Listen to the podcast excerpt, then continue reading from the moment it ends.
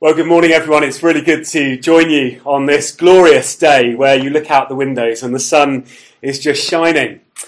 I wonder if I was to ask you the question, How do you see God? I wonder how you would respond.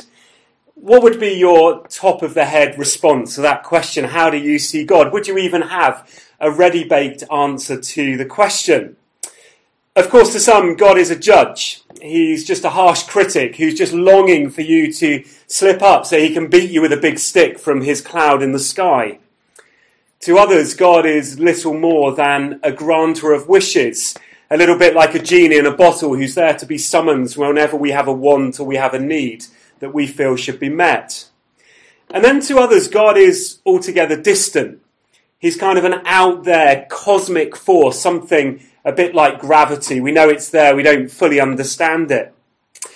Well, if you've been doing with us, uh, church with us now for a while here at CBC, you might recall that during Advent we reminded ourselves of the mind blowing truth that God tells us to relate to Him differently. In the Bible, through the ministry of Jesus, He tells us to call Him Dad. He tells us to call Him Abba, Daddy, Father. Jesus, in his teaching, banishes this idea that we should relate to God as some far off, impersonal being who's only interested in smiting us when we do something wrong.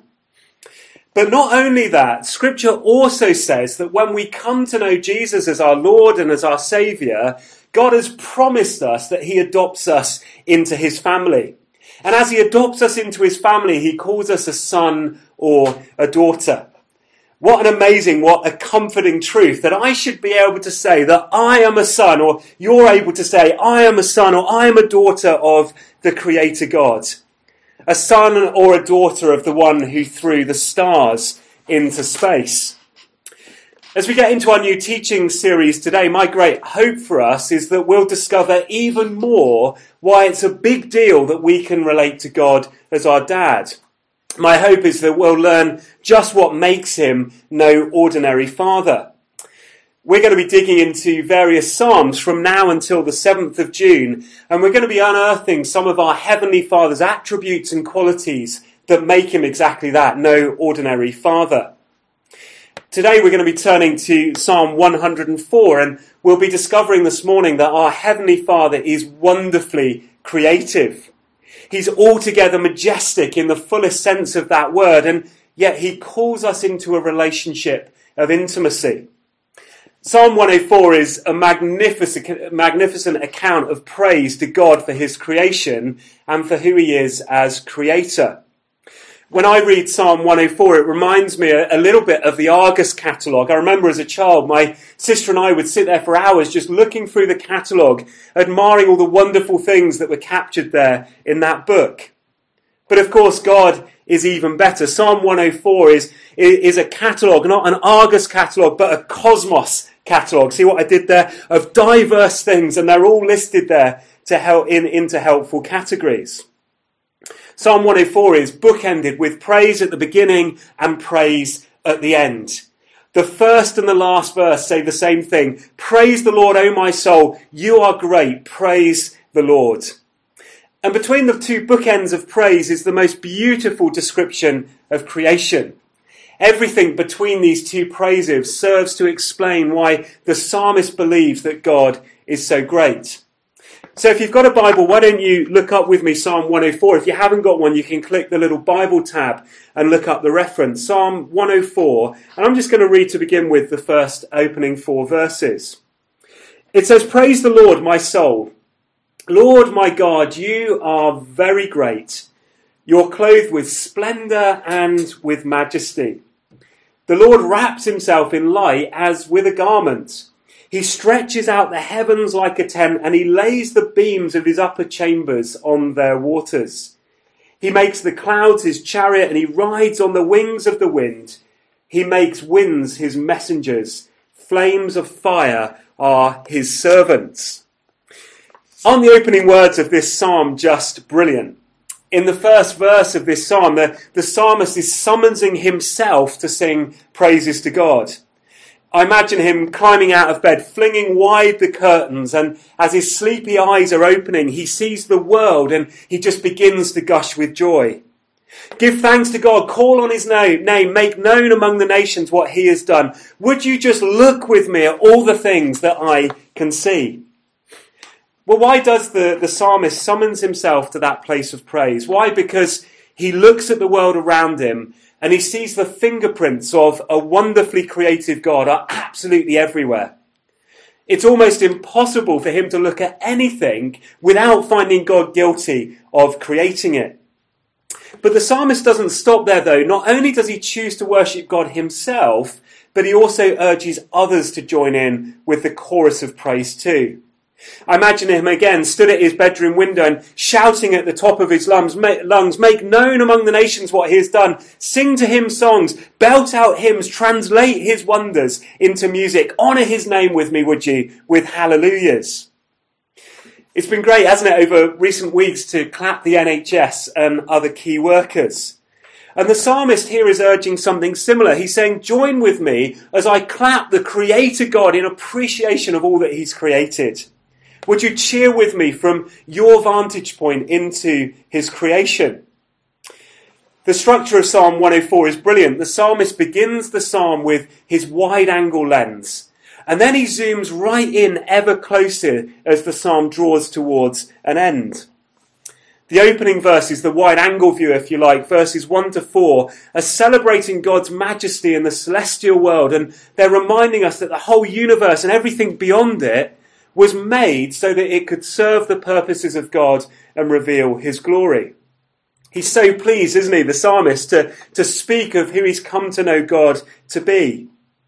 Picture, if you like, the, the psalmist describing why he thinks God is so great by taking you on a tour of the world that you're seeing for the very first time.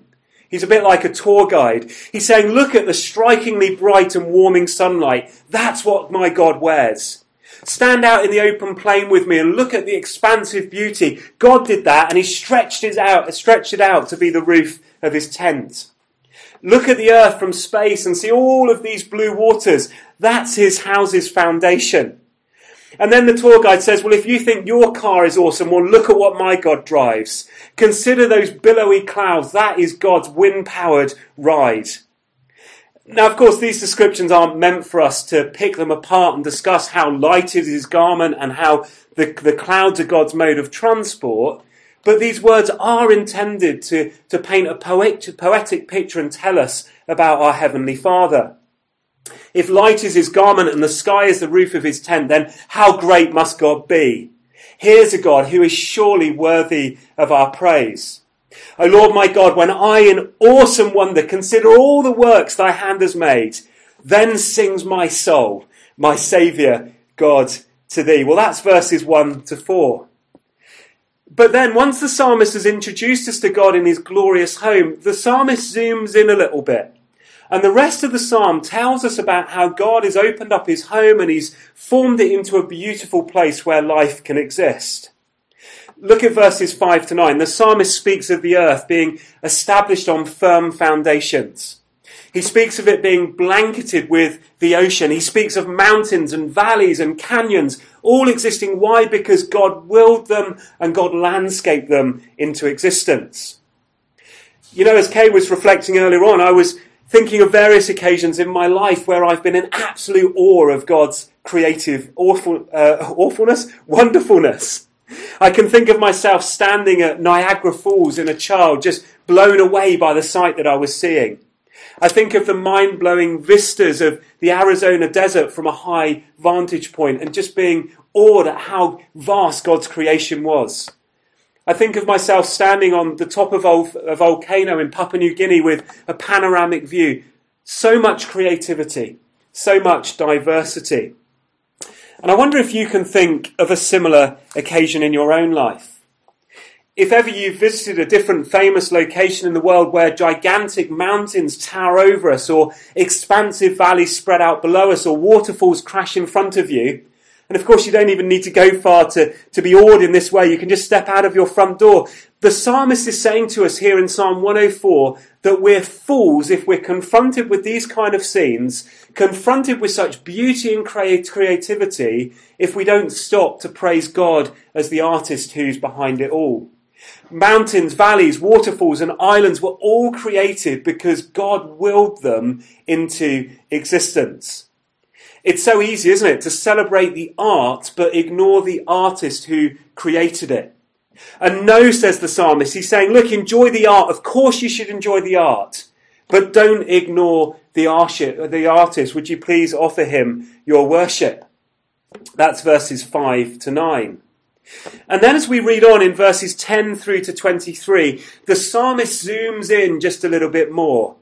Having focused on the hard landscaping of verses 5 to 9, he starts to marvel at some of the softer landscaping which is lit up by the lights which are in the sky. Listen to these words, verses 10 to 23. It's worth reading them all. He makes springs pour water into the ravines. It flows between the mountains. They give water to all the beasts of the field. The wild donkeys quench their thirst. The birds of the sky nest by the waters. They sing among the branches. He waters the mountains from his upper chambers. The land is satisfied by the fruit of his work. He makes grass grow for the cattle and plants for the people to cultivate, bringing forth food from the earth, wine that gladdens the human heart, oil to make their faces shine, and bread that sustains their hearts. The trees of the Lord are well watered, the cedars of Lebanon that he has planted. There the birds make their nests, the stork has its home in the junipers, the high mountains belong to the wild goats, the crags are a refuge for the hyrax. He made the, mount, the moon to mark the seasons, and the sun knows when to go down. You bring darkness, it becomes night, and all of the beasts of the forest prowl. The lions roar for their prey, and they seek their food from God. The sun rises and they steal away. They return and they lie down in their dens. And then people go out to their work, to their labour until the evening. Water and vegetation and livestock, grass, trees, people, birds, and other animals here all get a mention. He looks up and then he sees the sun and he sees the moon, which keep track of the seasons and mark out the different parts of our day. And in pointing out all these things, the psalmist is getting very excited about God's infinite wisdom in creating everything with a purpose and with a plan. Everything is interconnected and everything is reliant upon everything else. That's how wonderfully creative our God is. This finely balanced planet just makes him want to say, wow, what kind of a God is it that made all of this possible? And I wonder if you've ever paused, even for a moment, to consider how much wisdom it would take for one of us to create the world with as much order as ours. Well, think for a moment of the cleverest person that you can think of. Now, of course, I, I guess you're probably thinking of me right now, but try not to. The immense complexity of our planet is absolutely mind boggling. You know, I'm reminded of that every single time David Attenborough opens up his mouth and speaks about the world that he's observed. But even David Attenborough can't grasp even an inch of how complex this planet really is. Every piece of life that God has created must some way continue growing and living and reproducing. God gives us our food and our water every day, but what about the trillions of other living creatures that He also sustains? What about looking forwards the thousands of generations that are yet to come and God's taken care even of their needs? Notice with me in verses 10 to 13 that God designed all kinds of mechanisms for bodies of water to exist in all kinds of terrains across the world for all kinds of life. And then the psalmist goes on, verses 14 to 15, and points out that God has designed the earth to give special blessings to humankind of oil and wine and, and bread for us to enjoy. And then what about in verses 16 to 18? We see all kinds of different life that has homes to live in. God had the foreknowledge to create trees so that the birds could dwell in them. He had the foreknowledge to make sure there were places within the mountains where the goats could hide. Verses 19 to 23 show us that God created the sun and the moon to mark out the times of the day and the seasons so that people could work during the day and that the animals could hunt at night. Now, let me be really honest with you for a moment. If I was in charge of creating the world, I think I probably would have missed some of the detail that God had covered. And then as we move on in the psalm, we get to the psalmist's declaration, which comes in verse 24. This is brilliant. He says in verse 24, How many are your works? In wisdom you've made all of them. I love the message translation of this verse. It says, What a wildly wonderful world you've created, God. You made it all. With wisdom at your side, you made the earth overflow with your wonderful creations. What a wild, wonderfully wild world, God, you have made. And I can picture the psalmist here looking out across the sea and the sky and the mountains and writing about all this order, and he cannot help but to burst into praise because of everything that he sees before him. We remind ourselves this morning that our wonderfully creative God, as catalogued in this psalm, is majestic. And yet he welcomes souls like me. In Romans chapter 1, verses 20 to 21, the Apostle Paul tells us that this, the reaction that we see here in the psalmist, is exactly the, the reaction that created things and God's creation are supposed to evoke within us. They ought to generate faith in an eternally powerful and a divine God. But, says Paul in Romans 1, this faith could be and should be and ought to be more than just a shallow cognitive allowance that God somehow exists and that he's some kind of out there cosmic power. Such recognition, says Paul, it ought to draw us into relationship with him, and that relationship ought to have depth and it ought to have intimacy. Our God is so wonderfully creative and majestic, and yet here's the mind blowing truth. He welcomes somebody like me and he welcomes somebody like you into his presence. The result of God's wisdom in creation and bountiful, bountiful provision is seen in the closing verses of this psalm. This psalm is just screaming, isn't it, with the faithfulness of God. Have a look later at verses 25 to 32. You'll see it there. He faithfully provides food and he gives air to breathe, and living creatures know it. And so they constantly look to him um, to sustain them. That's the faithfulness of our God. But then the psalmist offers something which looks a little bit to me like a concluding prayer in verses 33 and 34. And his prayer, quite simply, is that he would continue to sing praise to God for the rest of his life, and that the way he lives his life would be pleasing to God. There's no doubt, surely, that God loves and adores his creation. He loves all of it. He loves the clacking, the buzzing, the whistling, the howling, the shouting, the laughing, the weeping cacophony of it all. And so must we. If we're to help save our aching earth, our, our spoiled home, then we, we, we must love it, but we must love the creator of that planet as well. There's a massive challenge here, isn't there, in this psalm about creation care. If our wonderful God made it, and if our wonderful God loves it and sustains it, then there's a challenge for us to do the same. But I think too, we mustn't miss the invitation in Scripture to come into that relationship, uh, into that intimate relationship with the Creator. The majestic, transcendent, all powerful, sovereign, wonderfully creative God invites me and He invites you to know Him as Daddy, as our Heavenly Father. This morning, God invites you to know Him. In Psalm 104, it seems to me the psalmist spotted something which is revealed by his prayer. He spotted that salvation is not just about accepting Jesus as we would understand it into our hearts, but rather living for Him every single day. God doesn't just want us to say the sinner's prayer and continue with life as we did before, but He wants us to enjoy a personal, intimate, life changing, life transforming relationship with Him. I love Jesus' words in Matthew chapter 11. He said this Are you tired? Are you worn out? Are you burned out on religion? Then come to me. Get away with me and you'll recover your life. I'll show you how to take a real rest. Walk with me and work with me. Watch how I do it. Learn the unforced rhythms of grace.